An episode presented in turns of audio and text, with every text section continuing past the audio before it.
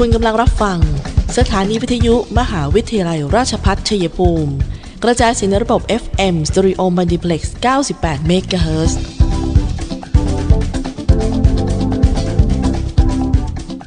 ที่นี่ สถานีวิทยุกระจายเสียงเพื่อการศึกษา มหาวิทยาลัยราชพัฒชัยภูมิส่งกระจายเสียงในระบบ FM Stereo Multiplex ความถี่ 98 MHz จากนี้ไป อเชิญท่านติดตามรับฟังรายการ คุยกันบ่าย 2 โมง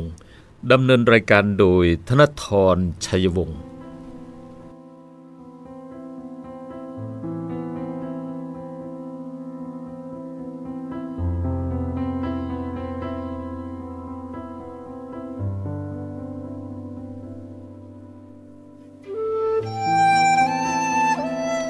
下午两点说话的节目。 差一奔皇家大学的广播电台，FM 九十八兆赫。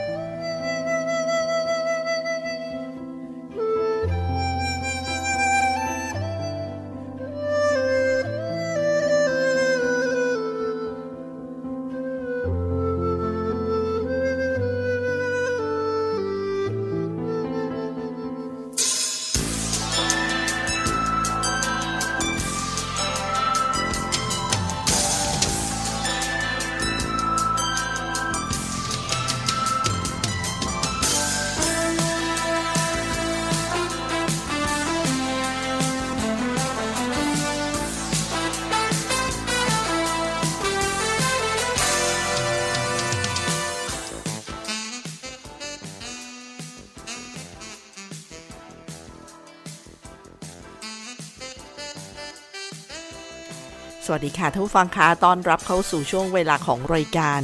คุยกันบ่าย 2 โมงนะคะ วันนี้พบกันบ่ายวันพุธที่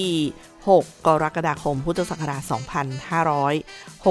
2565 นะคะ ดิฉันตุกธนาธรทำหน้าที่ดำเนินรายการค่ะ FM 98 MHz สถานีวิทยุ มหาวิทยาลัย ราชพัฒชัยภูมินะคะ ติดตามทางเพจ Facebook CPRU Radio 98 MHz และที่พอดแคสต์คุยกันบ่าย 2 โมงค่ะ และติดตามทางวิทยุออนไลน์ CPRU Radio ได้อีกทางหนึ่งด้วยนะคะ ในกิจกรรมในช่วงนี้ก็มีกิจกรรมสำคัญของทางมหาวิทยาลัยราชภัฏชัยภูมินะคะ ก็คือวันสถาปนาครบรอบ 21 ปี CPRU นะคะ ในช่วงกิจกรรมก็จะมีตั้งแต่ 9ไปถึง 12 กรกฎาคมท่านผู้ฟังคะซึ่งกิจกรรมเนี่ยน่าสนใจกันทั้งนั้นเลยนะคะ ไม่ว่าจะเป็นเดินวิ่งปั่นที่ ได้จัดขึ้นนะคะ โดยที่เดี๋ยวสักครู่หนึ่งนะคะ เห็นมี แป๊บหนึ่งนะคะท่านผู้ฟังคะสำหรับเรื่องของวัคซีนโควิด -19 อ่า มีกำหนดการมาด้วยนะนอกเดี๋ยวเดี๋ยวว่าไปบ้างไปทีละเรื่อง คือเรื่องของการขอเชิญสมัครเข้าร่วมกิจกรรมเดินวิ่งปั่น วันสถาปนา 21 ปี มหาวิทยาลัยราชภัฏชัยภูมินะคะท่านผู้ฟังก็สามารถเข้าไปที่ลิงก์ แล้วก็มีแผนที่กิจกรรม เขาบอกว่ามีทั้งเขาบอกเข้าร่วมกิจกรรม ดื่มด่ำกับบรรยากาศพร้อมรับประทานอาหารแสนอร่อยนะคะ นอกจากนั้นก็ยังมีเขาเรียกว่าเรื่องของวัคซีนก็มานะเนี่ยเดี๋ยวขอเป็นเรื่องที่ฉันคือที่ที่ฉันสะดุดเนี่ยท่านผู้ฟังคือตัว เปิดไม่ได้ท่านฟังก็เปิดเปิดที่จะอ่านข้อความเนี่ยไม่ได้ต้องขออภัยท่านฟังด้วยนะคะ เพราะว่าอพอพอเปิดอ่านไม่ได้ก็เลยไปต่อไม่ได้เลยนะคะได้แต่เฮดของมันว่าอ๋อเป็นวันสถาปนา 21 ปีนะแป๊บหนึ่งค่ะเราขอให้เขาดาวน์โหลดแป๊บหนึ่งนะคะอะมาแล้วค่ะ ก็เป็นเรื่องที่ว่าวันที่9นะคะ16นาฬิกา30 นาทีก็จะเป็นกิจกรรมวิ่งมินิมาราทอนที่ CPRU Swan Lake 10 อาทิตย์ที่ 10 ก็เป็นกิจกรรมเช็คอิน กินไปปั่นไปที่ CPRU Swan Lake เหมือนกันเริ่ม อันนี้เริ่มเช้า6นาฬิกา30 นาทีค่ะ ส่วนกิจกรรมวันที่ 12 เนี่ยนะคะ ก็จะเป็นเช้าตรู่มาพิธีทำบุญตักบาตรเข้าสารอาหารแห้ง พระสงฆ์จำนวน 22 รูป ที่อาคารอนุรักษ์พลังงาน 10 นาฬิกา กิจกรรมเปิดบ้านวิชาการ นิทรรศการ คณะต่างๆ การแข่งขันวิชาการที่ CPRU Smart Complex 13 นาฬิกาพิธีเปิดงานวันสถาปนามหาวิทยาลัยราชภัฏชัยภูมิ ครบรอบ 21 ปีที่ CPRU Smart Complex นะคะแล้วก็ 15 นาฬิกา การแสดงดนตรีกับโครงการ U2T 4 BCG ที่ CPRU Smart Complex เช่นเดียวกันนะคะแหมนะบรรยากาศดี ๆ ที่ราชพัฒชัยภูมิในช่วงนั้นค่ะ9ถึง12 กรกฎาคมนะคะ นอกจากนั้นทางราชพัฒชัยภูมิขอเชิญร่วมแข่งขันนางไหหมากกับแกบชิงถ้วยเกียรติยศ มหาวิทยาลัยราชพัฒชัยภูมิ เนื่องในวันคล้ายวันสถาปนามหาวิทยาลัย 12 กรกฎาคมนะคะ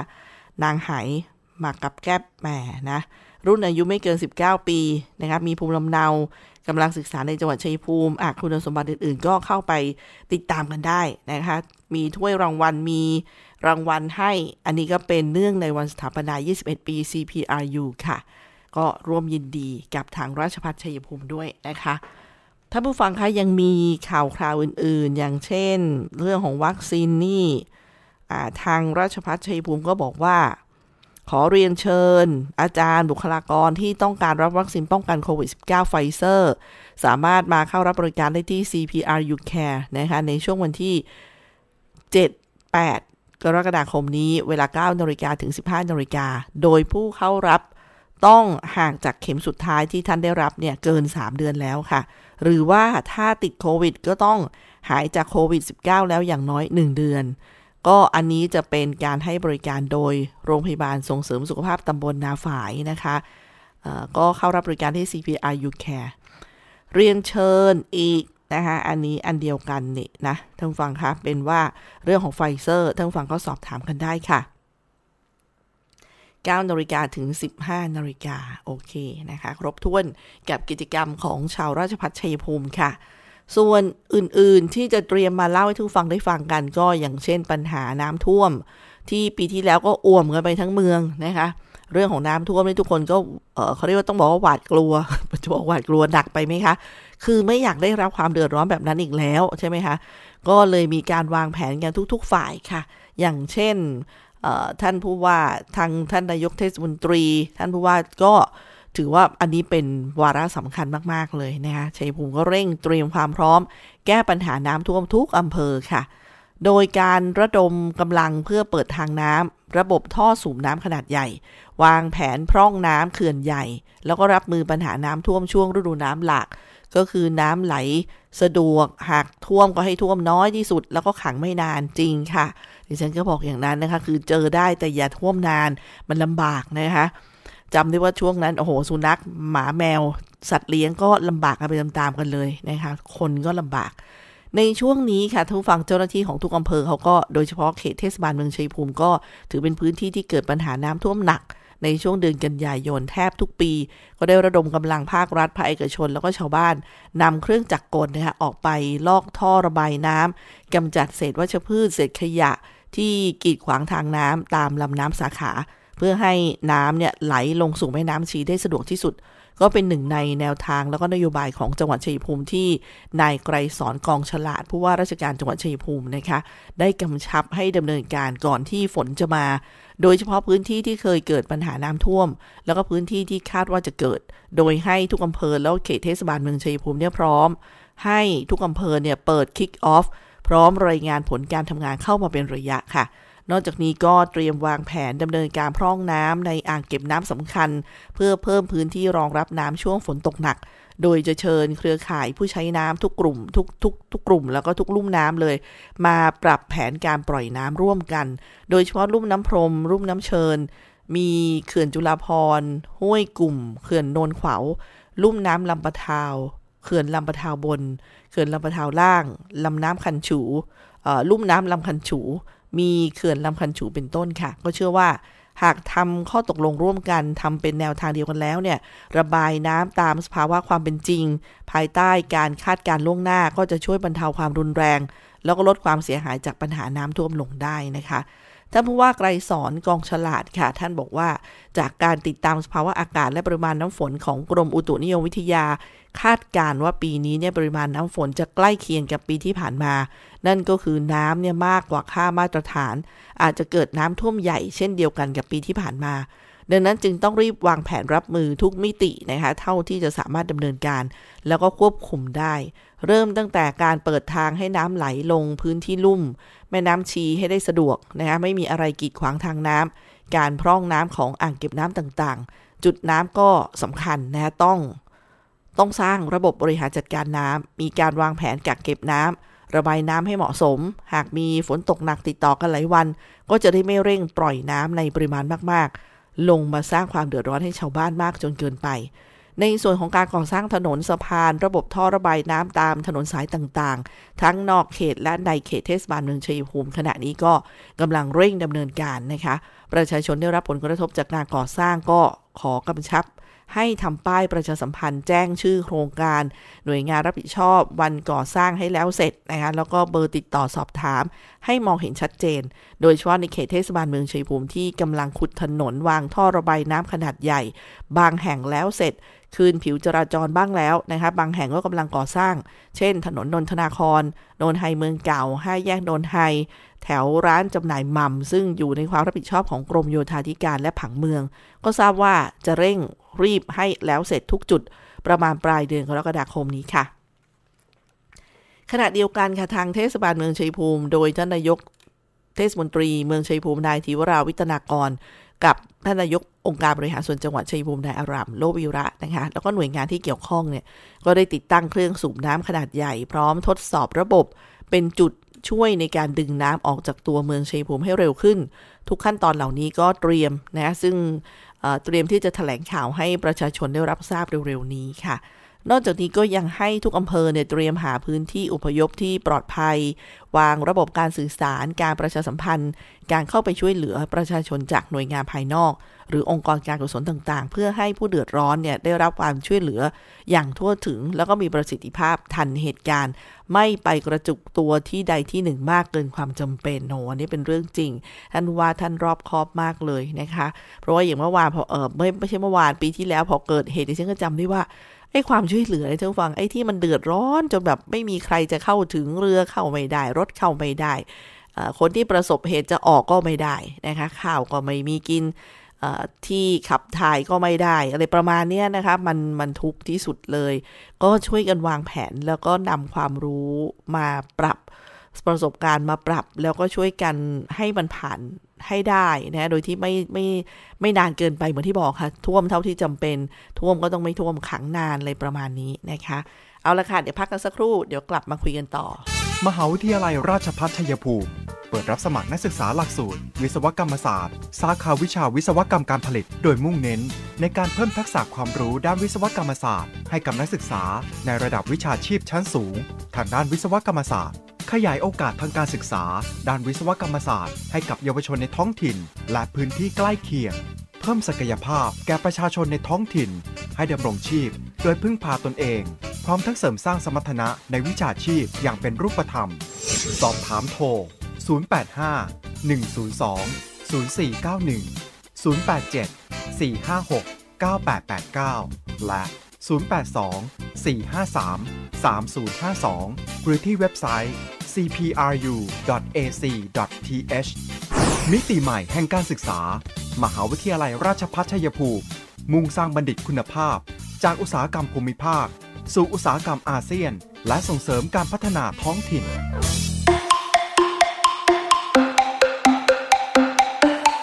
เดินวิ่งปั่นวันสถาปนา 21 ปีมหาวิทยาลัยราชภัฏชัยภูมิ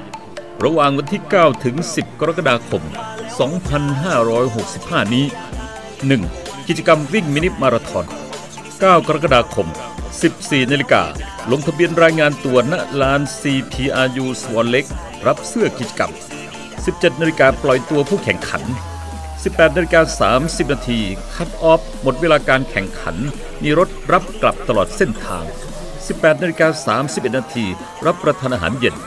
รายละเอียดค่าใช้จ่าย ค่าลงทะเบียน 450 ท่านจะได้รับค่าเสื้อกิจกรรม ค่าอาหารเย็น ค่าเหรียญรางวัลผู้เข้าร่วมกิจกรรม เส้นทางการวิ่ง ระยะทางการวิ่ง 10 กิโลเมตร เส้นทางการวิ่งตามรูป มีป้ายบอกทางตลอดเส้นทาง 2. กิจกรรมวิ่ง กิจกรรมเช็คอินกินไปปั่นไป 9 กรกฎาคม 14นาฬิกาถึง 16นาฬิกาลงทะเบียนรับเสื้อกิจกรรม ณ ลาน CPRU สวนเล็ก รับเสื้อกิจกรรม 10 กรกฎาคม 6นาฬิกา ลงทะเบียนรายงานตัวหน้าศูนย์จำหน่ายผลิตภัณฑ์ท้องถิ่น หน้ามหาวิทยาลัยราชพัฒชัยภูมิ รับเสื้อกิจกรรม รับประทานอาหารเช้า7นาฬิกาปล่อยตัวผู้แข่งขัน รายละเอียดค่าใช้จ่าย ค่าลงทะเบียน 450 บาท ท่านจะได้รับค่าเสื้อกิจกรรม อาหารเช้า อาหารว่างและน้ำ ตลอดจุดเช็คอิน จักรยานที่ใช้ในการแข่งขัน สามารถใช้ได้ทั้งแบบเสือหมอบและเสือภูเขา เส้นทางการวิ่งระยะทางการเดินทางกว่า 30 กิโลเมตรเส้นทางการเดินทางคณะกรรมการจะแจ้งก่อนเริ่มการแข่งขัน มีป้ายบอกทางตลอดเส้นทาง เส้นทางเบื้องต้น 1. ศูนย์จำหน่ายผลิตภัณฑ์ท้องถิ่น หน้ามหาวิทยาลัย ราชพัฒชัยภูมิ 2. อ่างเก็บน้ำชรกา 3. วัดสมศรี วัดพระอาจารย์นาวา 4. ภูพระ 5. ทางเข้ามหาวิทยาลัยประตู 2 และ 6. เดินทางตามเส้นทางมหาวิทยาลัย กลับมาที่หน้ามหาวิทยาลัย สมัครและติดต่อสอบถาม 044 815 111 ต่อ 1102 หรือที่เว็บไซต์ cpru.ac.th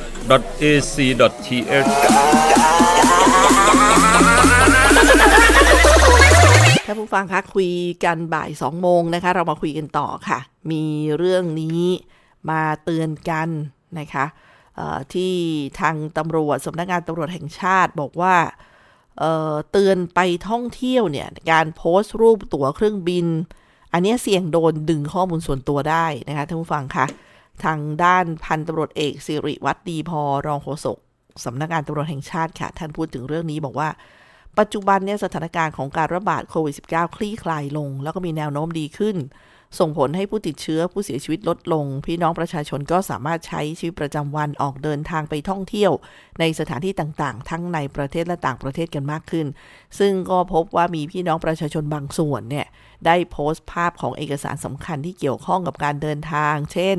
ตั๋วเครื่องบิน หนังสือเดินทาง ซึ่งเอกสารดังกล่าวเนี่ยค่ะ ปัจจุบันมักจะมีข้อมูลส่วนบุคคลที่สำคัญ เช่น ชื่อนามสกุล อายุวันเดือนปีเกิด เลขประจำตัวประชาชน เลขหนังสือเดินทาง เที่ยวบิน วันเวลาเดินทางที่นั่งโดยสารเป็นต้น ซึ่งเอ่อเขาบอกว่า อีกทั้งยังมีการเก็บข้อมูลบางส่วนไว้ในรูปแบบ QR code หรือว่า barcode อีกนะคะซึ่งการโพสต์ภาพเอกสารเหล่านี้เนี่ยอาจทำให้มิจฉาชีพสามารถขโมยข้อมูล ส่วนบุคคลแล้วก็ข้อมูลการเดินทางของท่าน ไปใช้ในการกระทำผิดใช้ในการแสวงหาประโยชน์ โดยมิชอบ แล้วก็เข้าไปแก้ไขข้อมูลการเดินทาง หรือว่าข้อมูลสมาชิก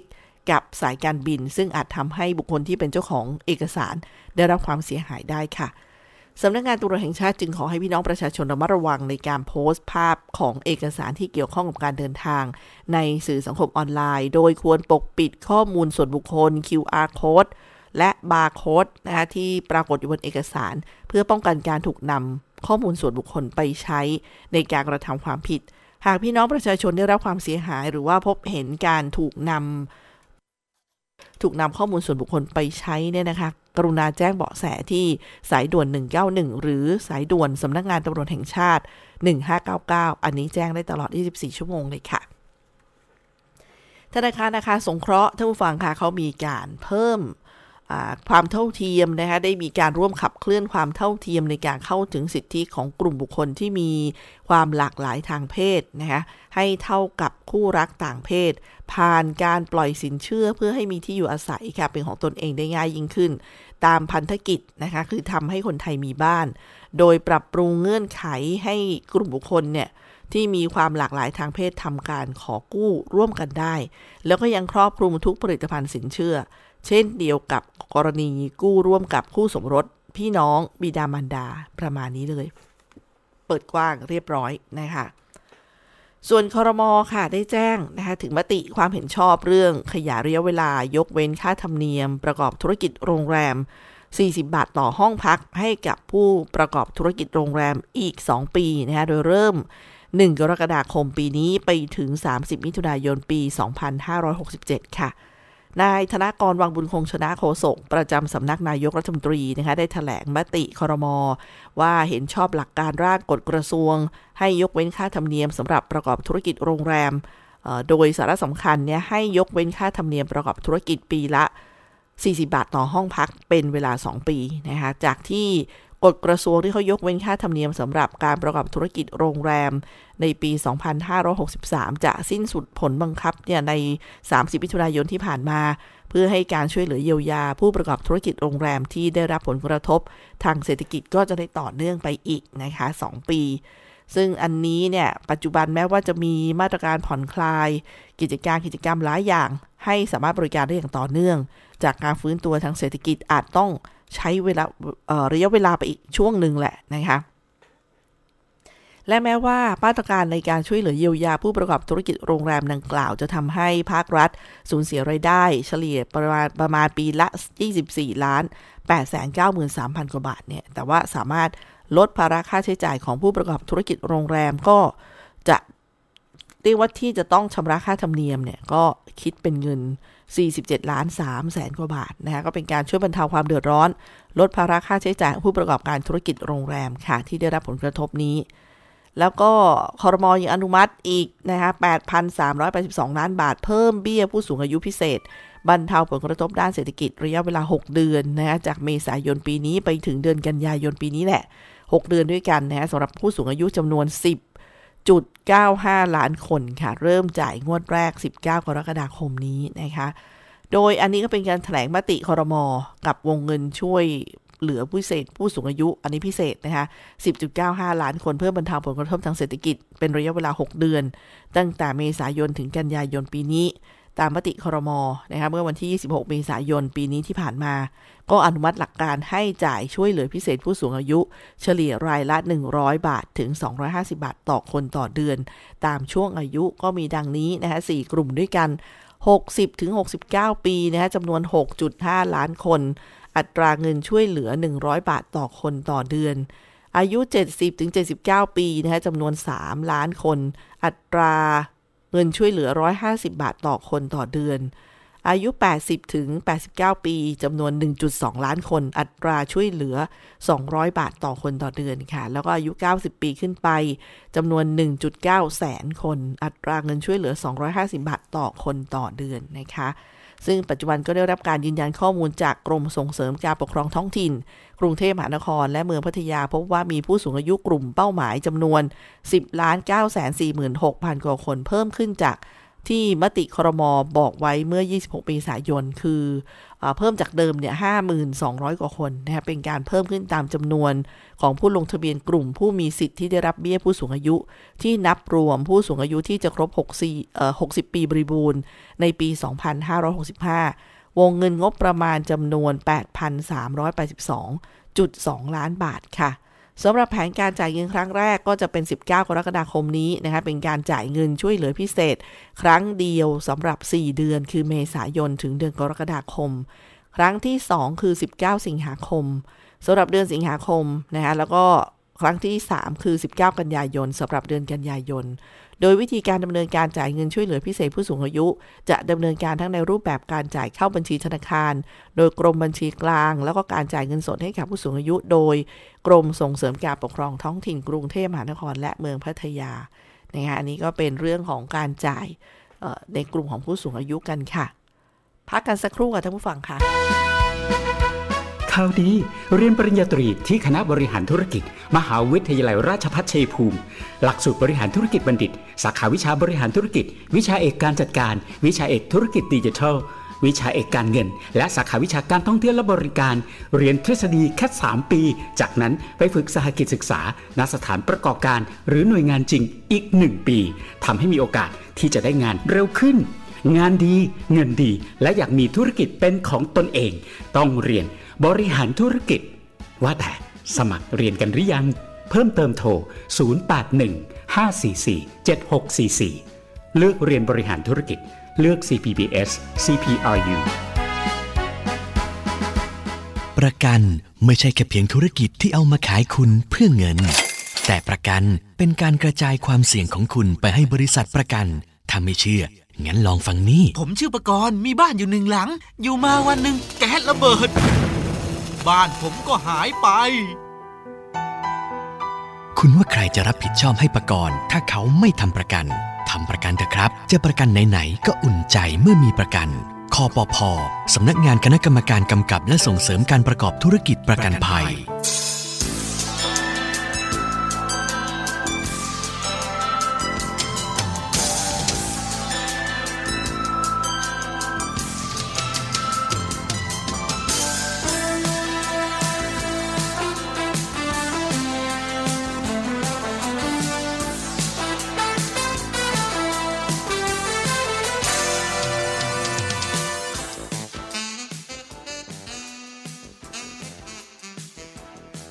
เดินทางมาถึงช่วงท้ายรายการนะคะทุกฝั่งคะเรามาต่อเนื่องกันเรื่องที่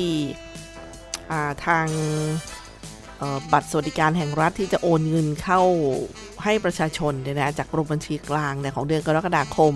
เป็นต้นไปนะคะเขาบอกว่าทุกวันที่ 1 ของเดือนกรมบัญชีกลางจะโอนเงินวงเงินซื้อสินค้า 200 หรือ 300 บาท ก็แล้วแต่ประเภทนะคะส่วนลดค่าซื้อก๊าซถุงต้ม 100 บาทต่อคนต่อ 3 เดือน คือกรกฎาคมไปถึงกันยายน ค่าใช้จ่ายในการเดินทางประกอบด้วยค่าโดยสารรถบขส500 บาทต่อเดือน ค่าโดยสารรถไฟ 500 บาทต่อเดือน ค่าโดยสารรถไฟฟ้า MRT BTS ARL และขอสอมก 500 บาทต่อเดือนสำหรับผู้ที่ถือสวัสดิการแห่งรัฐที่อาศัยอยู่ในเขตกรทม และปริมณฑลซึ่งวงเงินดังกล่าวไม่สามารถถอนเป็นเงินสดได้ และไม่สะสมในเดือนถัดไปค่ะ ทุกวันที่ 15 ของเดือนกรมบัญชีกลางจะโอนเงินสงเคราะห์เพื่อการยังชีพแก่ผู้สูงอายุที่มีไรายได้น้อย ที่ได้รับสิทธิ์ในโครงการลงทะเบียนเพื่อสวัสดิการแห่งรัฐ 50 บาท และ 100 บาทต่อเดือน ผู้สูงอายุได้รับสิทธิ์ตั้งแต่ตุลาคมปีที่แล้วนะคะมาถึงกรกฎาคมปีนี้ ก็จะได้รับเงินโอนเข้าบัตรตั้งแต่เดือนเมษายนถึงกันยายนปีนี้ค่ะ ซึ่งก็สามารถถอนเป็นเงินสดได้ และสะสมในเดือนถัดไป ทุกวันที่ 18 ของเดือนนะคะไม่เกินก็จะมีเรื่องของคืนค่าไฟฟ้าไม่เกิน 315 บาทต่อครัวเรือน ต่อเดือน เงินคืนค่าน้ำประปาไม่เกินร้อยบาทต่อครัวเรือนต่ออต่อเดือนสำหรับผู้ที่ถือบัตร ที่ใช้น้ำประปาไม่เกิน 315 บาทต่อเดือน จะได้รับเงินคืนค่าน้ำประปาไม่เกินร้อยบาท ส่วนเกินจาก 100 บาทผู้ถือบัตรเป็นผู้ชำระเอง ซึ่งสามารถถอนเป็นเงินสดได้ และสะสมในเดือนถัดไป ส่วนทุกวันที่ 22 ของเดือนนะคะเพิ่มเบี้ยความพิการ 200 บาทต่อเดือนสำหรับผู้ถือบัตรที่มีบัตรประจำตัวคนพิการ แล้วก็ได้รับเบี้ยความพิการ สามารถถอนเป็นเงินสดได้และสะสมในเดือนถัดไปค่ะ อันนี้ก็สรุปมาให้ฟังกันนะคะ